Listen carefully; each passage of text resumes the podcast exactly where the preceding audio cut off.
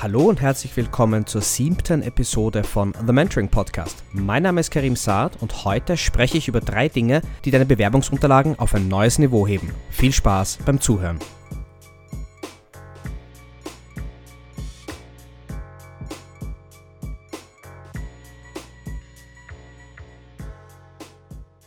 Seit Beginn meiner Selbstständigkeit habe ich immer wieder mit Bewerbungsunterlagen zu tun. Nur sehr selten sticht eine Bewerbung wirklich heraus. Mich fasziniert es, wie viele Mythen noch immer da draußen rumspuken, wenn es darum geht, sich für einen Job zu bewerben. Eines vorweg, im Jahr 2019 zieht der europäische Computerführerschein nicht mehr wirklich. Zumindest nicht, wenn du dich bei einer halbwegs modernen Firma bewirbst. Und zweitens, Bewerbungen schreiben ist wie die Selbstständigkeit, ein Marathon. Erst wenn du hunderte geschrieben hast, kannst du dir ein Bild darüber machen, ob es an den Unterlagen oder vielleicht doch an dir und deiner Erfahrung liegt, warum du zu keinem Gespräch eingeladen wirst fünf oder zehn Bewerbungen abzuschicken und dann darauf zu warten, dass dir der rote Teppich ausgerollt wird, ist ebenfalls eine völlig falsche Vorstellung. Genug der Kritik. Sehen wir uns doch mal an, wie du dein Bewerbungsgame auf ein neues Niveau heben kannst. Erstens, lies dir die Jobbeschreibung ordentlich durch. Ich liebe es.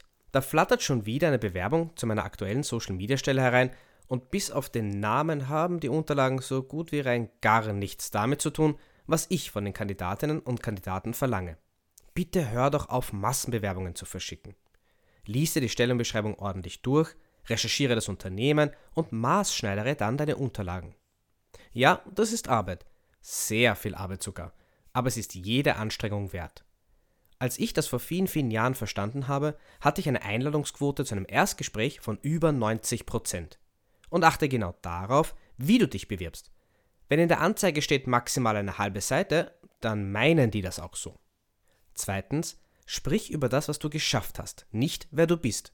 Lebensläufe mit unendlich vielen Zeilen über deinen Familienstand, echt jetzt, Name deiner Eltern und was weiß ich noch. Wen interessiert das? Ein Unternehmen will wissen, was du für sie machen kannst und zu was du imstande bist. Und wenn du schon Hobbys angibst, dann mach wenigstens klar, was sie mit der Stelle zu tun haben. Niemand interessiert sich dafür, wo du in die Volksschule gegangen bist oder wo du geboren bist. Streiche heraus, welche Erfolge du in der Vergangenheit hattest und münze sie auf die ausgeschriebene Stelle um. Es geht um einen Sales-Job und du hast im Sommer immer an einer Tankstelle gearbeitet und weißt ganz genau, was ein Zusatzverkauf ist. Musseltoff, dann sag das doch. Drittens, das Anschreiben oder Eigenlob stinkt.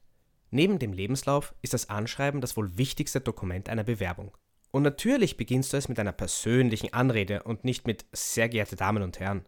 Abgesehen davon ist das Anschreiben nicht dazu da, um dein Ego zu pushen. Viele preisen sich auf einer oder zwei Seiten so sehr, sodass man sich fragt, warum bewirbt sich die Person denn überhaupt, wenn sie so toll ist? Und wenn du etwas schreibst, dass du ein Auge für Ästhetik hast und deine Bewerbungsunterlagen grau auf violett sind und aus dem Netz geklaut, dann glüht die Entfernen-Taste. Du musst nicht angeben oder dich größer machen, als du bist. Ehrlichkeit wirkt. Vertrau mir. Streiche heraus, welche Situationen du beruflich gemeistert hast, die dich für diese Position qualifizieren. Sprich über die Herausforderung und warum du sie gern annehmen möchtest. Und bitte unterlasse es der Firma zu erklären, dass du weißt, was sie brauchen. Wenn du Fragen hast oder du möchtest, dass ich noch mehr über das Thema Bewerbungen rede, dann schreib mir doch einfach über Instagram. Wie immer, wenn dir der Podcast gefallen hat, lass doch bitte eine Bewertung da und empfehle ihn weiter. Hab eine tolle Woche und vergiss nicht das zu tun, das dich glücklich macht. Wir hören uns.